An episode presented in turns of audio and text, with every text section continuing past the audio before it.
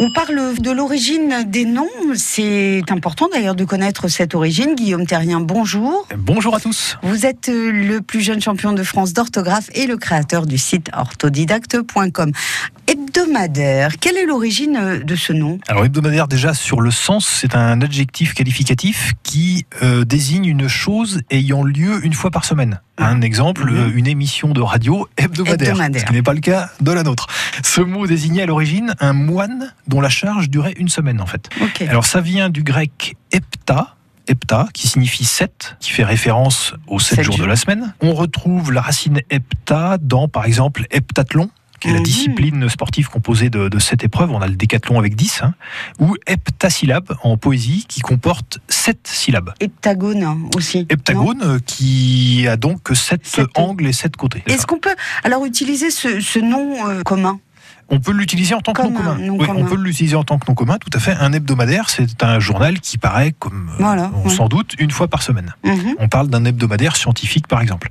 Et on peut, dans ce cas, abréger le mot en hebdo. Un hebdo, on va dire Ouais. un hebdo satirique, par exemple. D'accord. Mhm. Euh, donc ça signifie, d'accord, on est d'accord, une fois par semaine. Et ce qui est rigolo, c'est qu'à chaque notion de temps correspond un adjectif. Par exemple, une fois par mois, c'est le mensuel.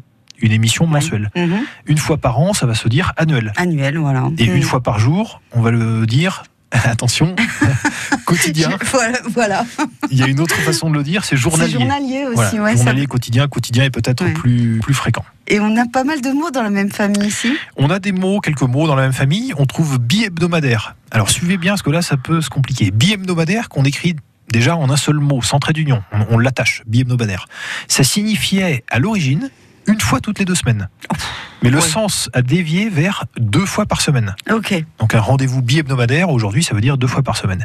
Et le mot bimensuel a suivi la même évolution. Mhm. À l'origine, ça voulait dire une fois tous les deux mois, et maintenant, en 2019, ça veut dire deux fois par mois. Il y a des noms assez bizarres qui ont découlé de tout ça. Eh bien, euh, oui, il y a le, le mot quinzomadaire, par exemple. Quinzomadaire. Voilà, le- Alors Ah, je vous avoue, je connaissais pas du tout. quinzomadaire, C'est bah là, tous au les moins, 15 jours voilà, au moins c'est, là c'est clair, que ce soit avant, après, dans le présent, dans le futur ou dans le passé, c'est une fois tous les 15 jours. Là, D'accord. on est- au moins c'est clair. Incroyable. Autrement dit, deux fois par mois. Autrement dit, si vous l'avez suivi, comme le sens moderne de bimensuel.